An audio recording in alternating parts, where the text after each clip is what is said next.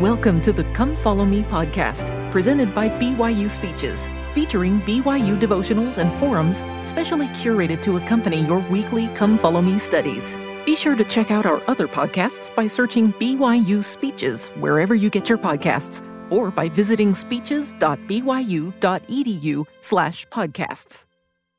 My wife and I consider it an honor to be with you tonight. You, the royal generation, mentioned by the prophets of the New Testament. They foresaw this day when you would be here to give direction to the world. I should like to speak on a subject tonight that I think involves each of us. It's that of guidance, ongoing guidance that is needed by every single person. It's not a subject that is for entertaining. It's not light. It's a heavy doctrine, you might say to be given to you, a mature audience. We have constant decisions to make. Constant decisions and judgments, and as we are totally independent from the world, we are totally dependent upon our Father in heaven. It should be enough for each of us to just have said to us, if you will have meditating study of the Scriptures, in a prayerful manner all of your life, you will be guided in all of your small decisions and all of your large decisions. But it seems to me that we need more than just the admonition to do such. We need to find out what the prophets of old have taught us. My current assigned area is Mexico. And as I spend over half of my time down there, my wife was driving home with our daughter Licia one evening on a Sunday evening. The lights went out. The power went off in the streets and in the homes. And as they were driving to our home, they noticed they only had the light from the car. Obviously, the garage door wouldn't open. And so, as they wandered through the heavy blackness to find the front door, they noticed the depressing or, or heavy effect of the atmosphere. And as they entered the house, they noticed that without light, you couldn't study. You couldn't nourish your mind. You're inhibited even though you had candles and flashlights. You're inhibited in doing many things that you would customarily do. They also noted that as the time went on, some three hours, that the house became very chilled because of the cold winds that came through the sliding glass doors. And as this experience went through them, the realization apparently came over them that the light that we require uh, is so essential. Our need and our dependency for light in this world is crucial. Oh, how we could realize that the light we need in our spiritual life is even more crucial and more necessary because each of us has decisions constantly. Decisions we must make which affect us from an eternal standpoint.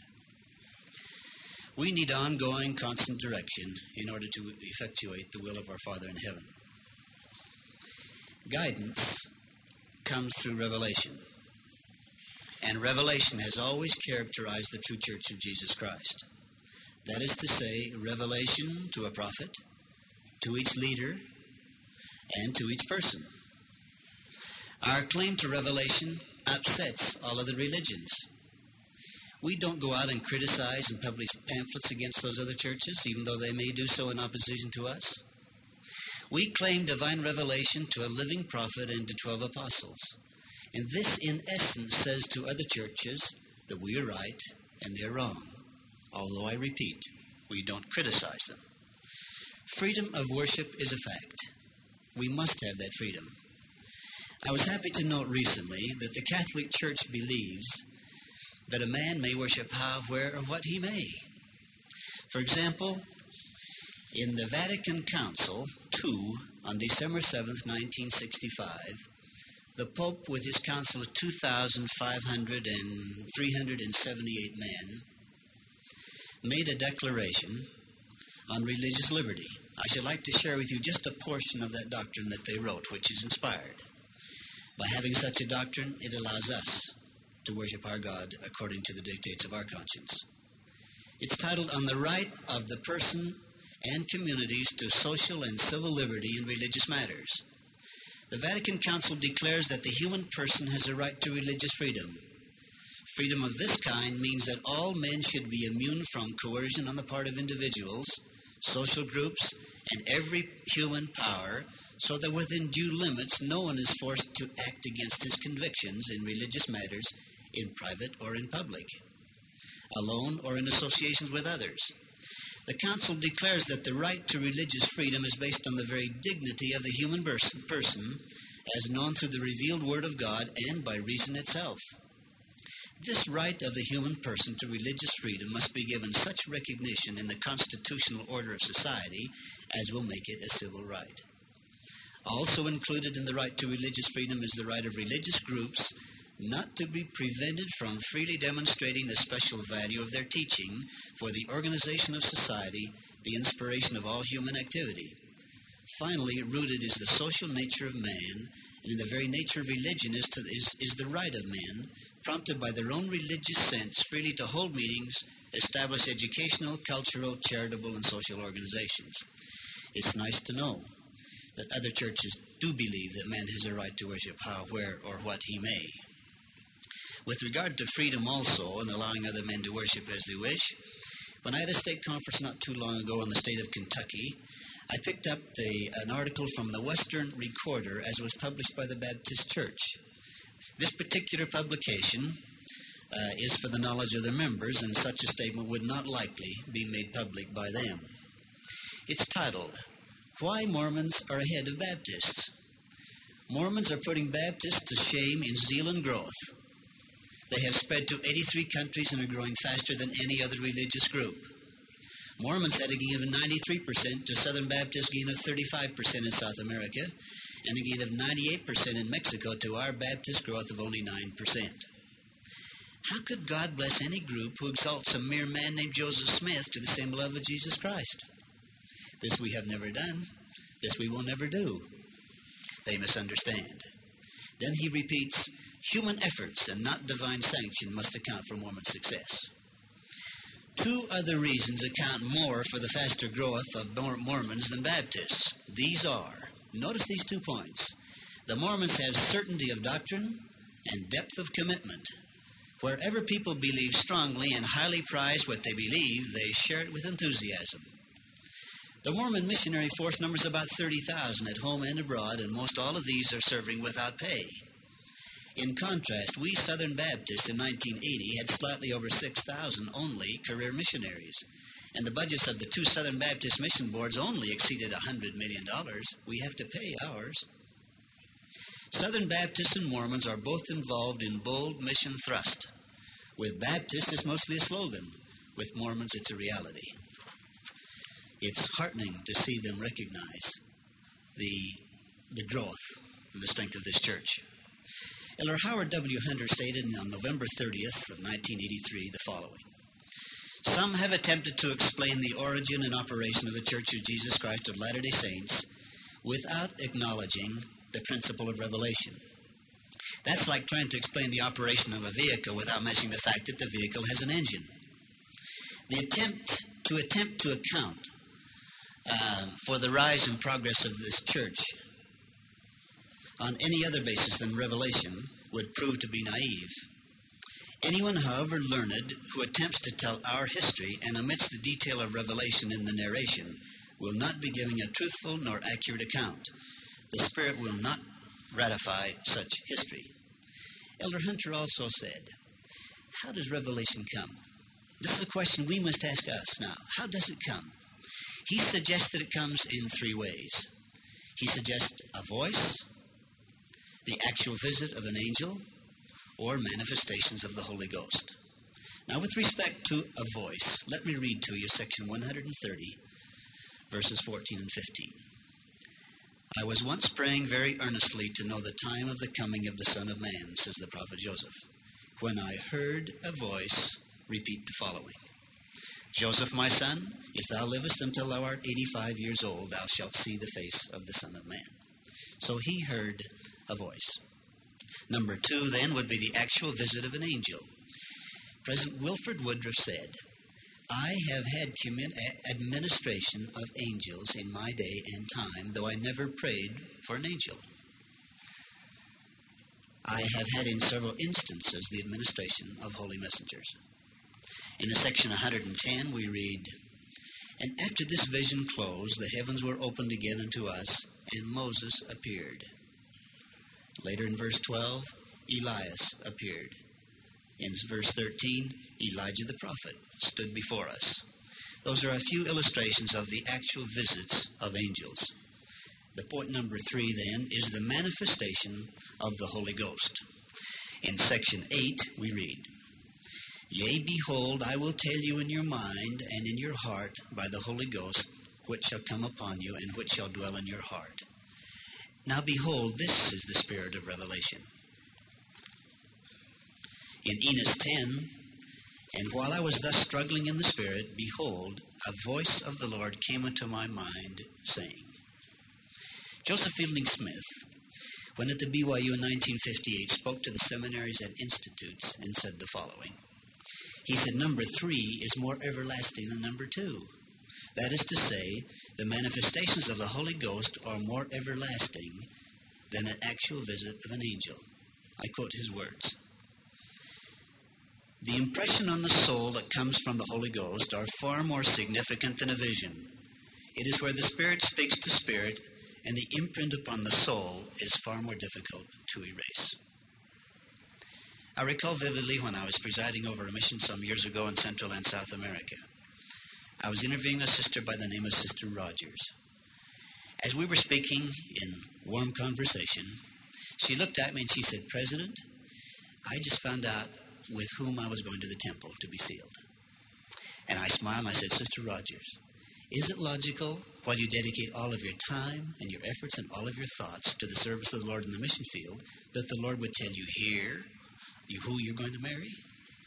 She says, No, it isn't logical, but I know. And at the instant she said that, there came to my mind as clearly as can be a face and a name. I said, Sister Rogers, I believe you. What's more, I know who it is. And she looked at me in a very surprising manner and she said, You do? I said, Yes. I said, The face just flashed before my mind and I know his name. Sister Rogers, in this mission we have five countries. He is one of the missionaries. I hadn't mentioned his name. And I don't recall you even working in the same country with him. So I don't understand how you would know him. And she said, President, I haven't worked in the same country or the same city. But she said, I was at one zone conference and I saw him at a distance, and the Lord told me he was to be my eternal companion. I said, and his name is? She said, yes. She smiled and shed some tears. We then spoke on for a few minutes. She told me about another experience she had had in the field. And again, the impression clearly came to my face as to, as to, my mind, as to his face and his name. And I said, I know who he is also. It was this elder. She said, yes. You can imagine the warm rapport, rapport we felt between the two of us knowing that the Lord was blessing us, knowing that He is interested in every single missionary. That is to say, every single missionary, whether he's in the field or out of the field.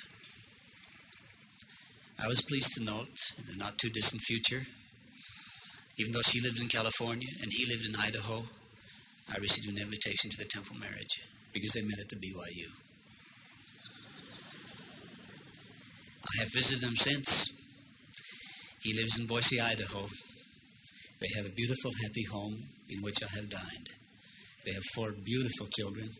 He's the bishop of the ward and a practicing lawyer. Can you imagine the anchor, because of that divine guidance they received from the Lord? The anchor to their marital life for eternity, knowing the Lord's will had been manifest to them as to who they would marry. Such guidance is so essential to us all of the time. Follow me, if you will, through these scriptures, which may help us to understand more of what we may expect as we profit by the experience of others. In 1 Kings 19, we read about the time when a voice, again, sometimes guidance comes through a voice. This is concerning Elijah. He said, Go forth and stand upon the mount before the Lord.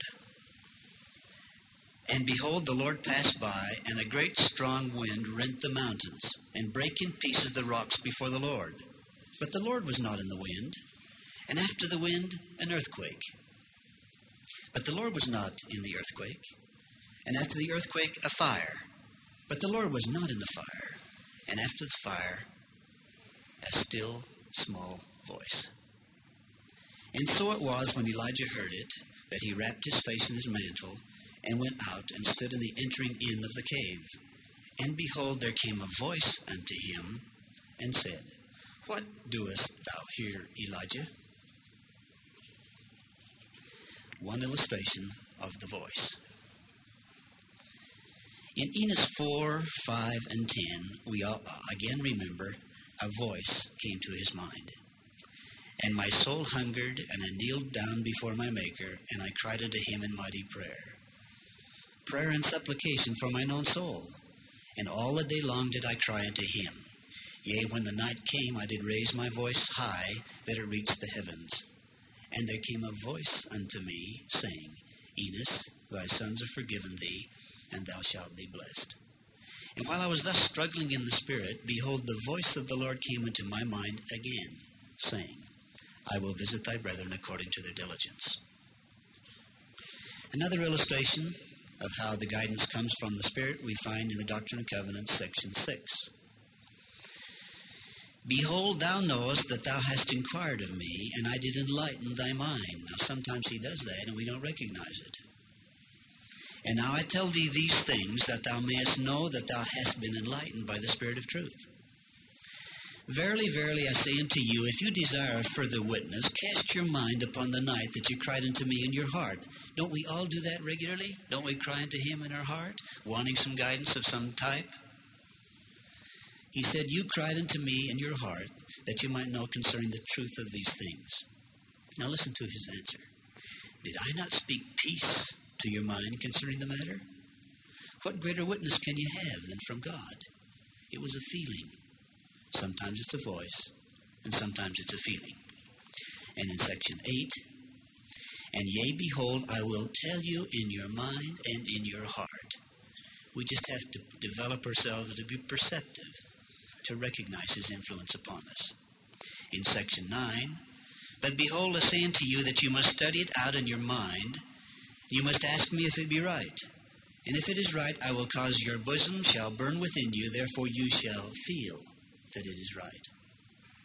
And in 3 Nephi 17. Therefore go ye unto the homes and ponder upon the things which I have said, and ask of the Father in my name that you might understand. So we ponder that we might understand. In section 18 of the Doctrine and Covenants, one of the, some of the most beautiful of all the scriptures. Sometime when you're home, would you mind reading section 18? Putting your name in place of that of Oliver Cowdery in some of these verses. For example, I'll read from verse 2 and some of these other verses. Supposing it you and me. Behold, I have manifest unto you by my Spirit in many instances that the things which you have written, that is to say, the Book of Mormon, are true. Therefore, you know they are true. And if you know they are true, behold, I give unto you a commandment that you rely on the things which are written for, for in them are all things written concerning the foundation of my church, my gospel, and my rock. In the same section. And I, Jesus Christ, your Lord and your God, have spoken it. These words are not of men, nor of man, but of me. Wherefore you shall testify that they are of me, and not of man. For it is my voice which speaketh them unto you. For they are given by my Spirit unto you, and by my power you can read them one to another, and save it were by my power you could not have them. Wherefore you can testify that you have heard my voice and know my words. So we learn here that revelation and guidance comes in the form of the Book of Mormon. As we read the Book of Mormon or the Holy Scriptures, we are literally hearing hearing the voice of the Savior. What guidance does the Book of Mormon and the Scriptures give to us? We can think of quite a few of these. For example, and I won't give the doctrinal reference here, but they will be in print should you like to refer to them. Would you like to know about the law of retaliation? Section 98. The law of war? There's at least five scriptures in this regard. Secrecy in government? There's a list of scriptures here. The law of religious liberty? Other scriptures guide us there. Civic responsibilities? The Lord speaks re- amply concerning this subject. And the atonement, the subject all of us should have profound knowledge of. We just open the magnificent topical index or guide and realize that you, each one of us, is an expert in all doctrines of the church. We must have a desire to put forth effort. We fast, we pray, we thirst, we search the scriptures, we don't nibble, we feast, we meditate, we yearn with faith. Then I ask you, what is faith? I think you're all aware of the definition given by the prophet Joseph Smith in the Lectures on Faith. He said it's the assurance which men have of the existence of things that they have not seen, and the principle of action in all intelligent beings. How do we convey to the understanding more clearly that faith is the first great governing principle that has power, dominion, and authority over all things? By it they exist. By it they are upheld. By it they are changed. Agreeable to the will of God, and without it, there is no power, and without power, there could be no creation nor existence. Also, in the teachings of the prophet Joseph Smith on page 151, we read what I consider a, a most interesting aspect concerning growth. The Spirit of Revelation.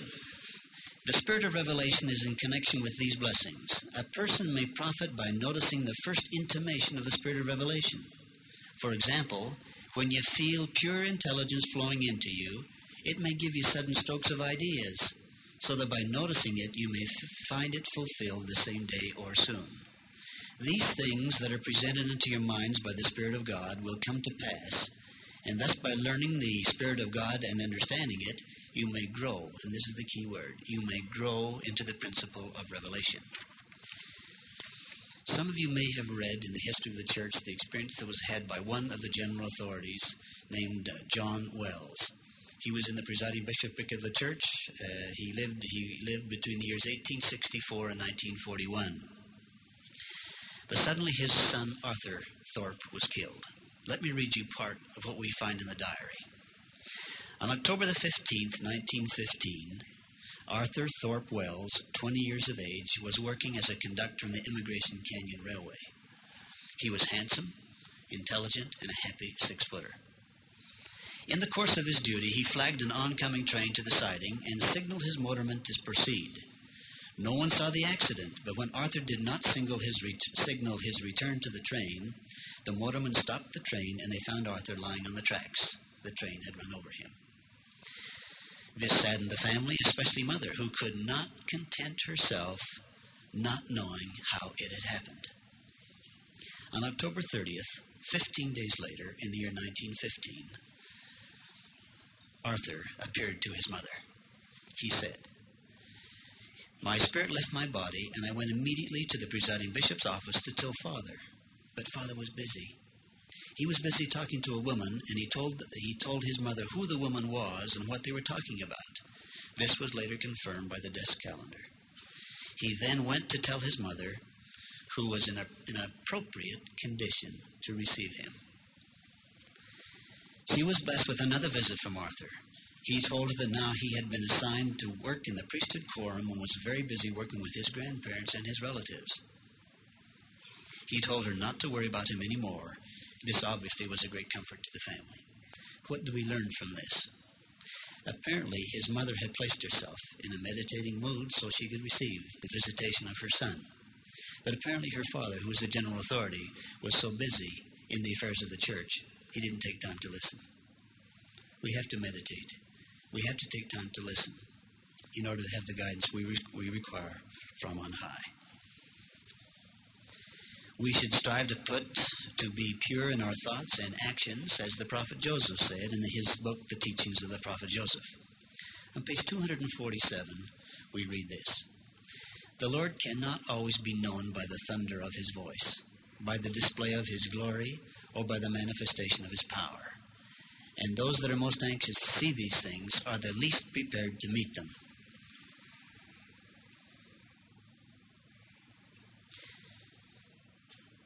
Such characters would be the first to say, Let not the Lord speak any more, lest his people die. We would say to the brethren, Seek to know God in your closets, call upon him in the fields, follow the directions of the Book of Mormon, and pray over and for your families, your cattle, your flocks, your herds, your corn, and all things that you possess. Ask for the blessings of God upon, upon all things. Be virtuous and pure. Be men of integrity and truth. Keep the commandments of God, and then you will be able more perfectly to understand the things of the Spirit and the things of men. And your path will be like that of the just, which shineth brighter and brighter unto the perfect day. In the, in the book of President Kimball called The Teachings of Spencer W. Kimball regarding guidance that comes from prophets and the scriptures, we read All through the scriptures, every weakness and strength of man has been portrayed. One would surely be blind if, if who could not learn to, lo- to live life properly by such reading. The Lord said, Search the scriptures, for in them ye think ye have eternal life and they are they that testify of me. And it was this same Lord and Master in whose life we find every quality of goodness, godliness, strength, control, and perfection. Now, how can students study this great story without capturing, capturing some of this in their own lives? Speaking about how to interpret the scriptures, the prophet Joseph said the following What is the rule of interpretation? Just no interpretation at all, at all, he said. Understand it precisely as it reads. I have a key by which I understand the scriptures. I inquire what was the question that drew out the answer, or that caused Jesus to utter the parable. To ascertain its meaning, we must dig up the root and ascertain what it was that drew the saying out of Jesus. Then again, he says, with reference to the scriptures, and he who reads them oftenest will like them best. Again, in the teachings of Spencer W. Kimball, we read Scripture study is a family responsibility.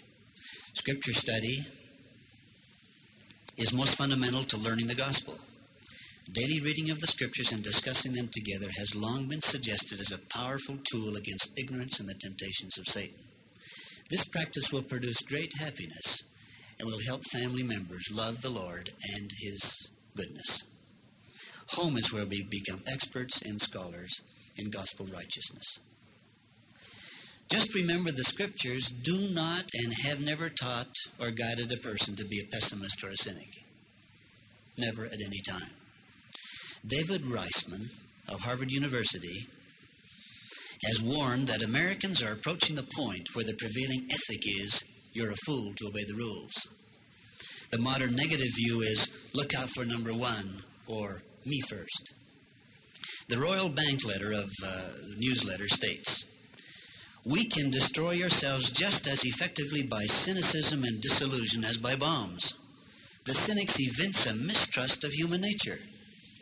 The dictionary definition of cynicism is one who is skeptical of the morals and virtues of others. There are two schools of thought. The cynical one is that man is inherently in corrupt or evil. The other school of thought is man is inherently good. The Royal Bank newsletter continues.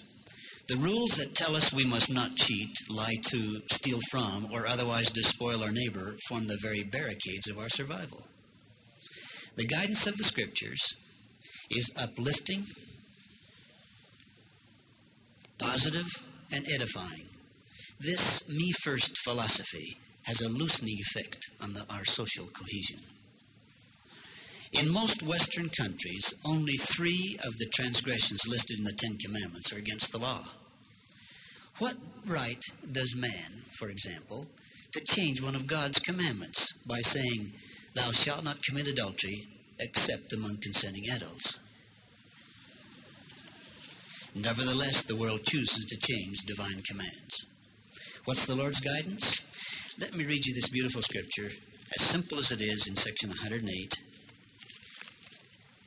verse 7.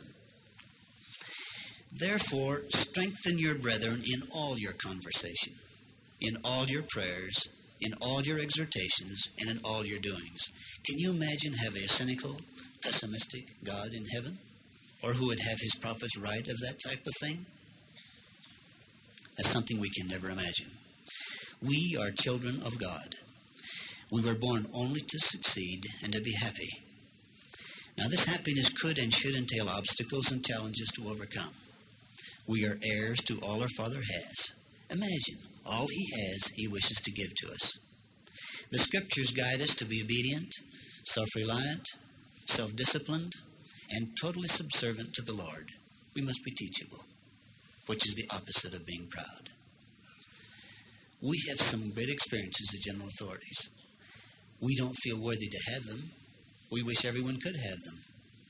For example, one of the most delightful experiences of the Spirit, wherein we feel the guidance of our Heavenly Father, is every time we create a new stake or change a stake presidency. We know beforehand that the Lord's already picked the man. And we have to find out through the spiritual guidance of the Holy Ghost who the man is that he has already chosen.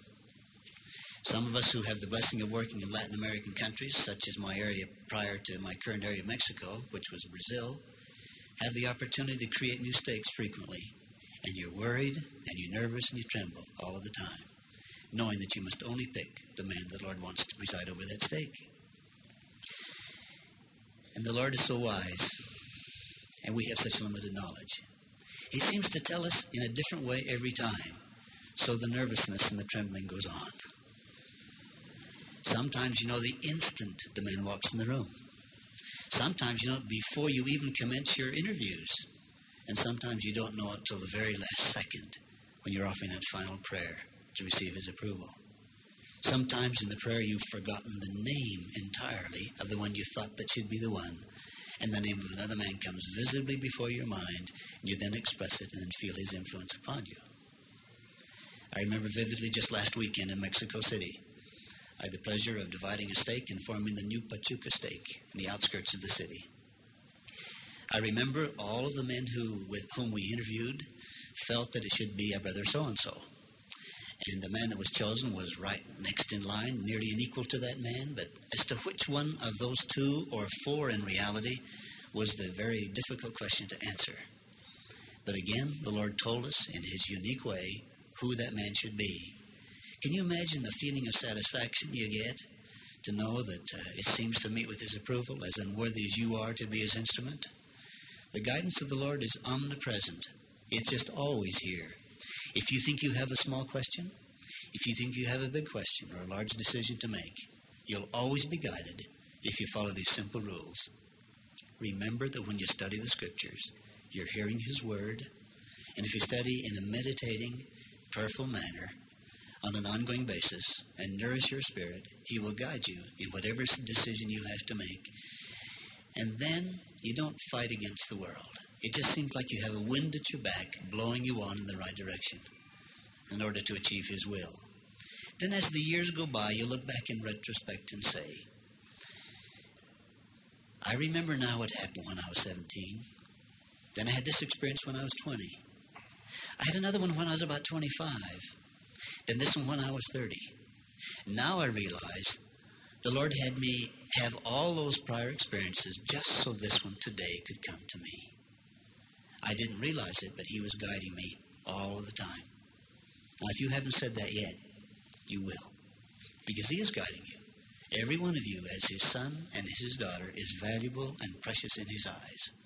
He loves you with a love that we can't comprehend.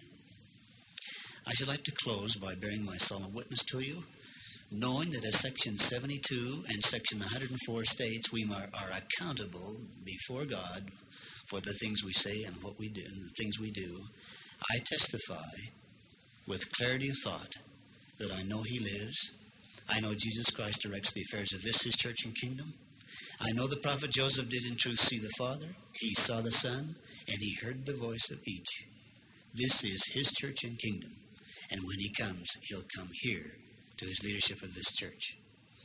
I bear witness that anyone who has a problem can overcome it, irrespective of what it is, because you're never alone. There isn't anything one man or one woman can't do with the help of his Father in heaven. There is nothing impossible. Your potential is without limits, and we should have high goals in order to, to, to achieve the levels that He would have us achieve. I pray for the special blessings of the Lord to be with each of you, that each of you may understand the crucial nature of living now. Can you name any one period of time in the history of this earth more important, more glorious, and happier than now? There's only one other time. That's when Jesus himself, for 33 or 34 years, graced this earth. Otherwise, this is the greatest time to live. The greatest event that has ever happened since the resurrection was the first vision, because Joseph saw the Father and the Son. I testify in the name of Jesus Christ, our living Savior. Amen. You've been listening to the Come Follow Me podcast, presented by BYU Speeches. Please check out our other podcasts of recent speeches, classic speeches, and BYU Speeches compilations on love and marriage, overcoming adversity, by study and by faith the prophet Joseph Smith, and Jesus Christ, our Savior and Redeemer. Go to speeches.byu.edu and click on podcasts for more information. You can also find all BYU Speeches podcasts at your preferred podcast provider.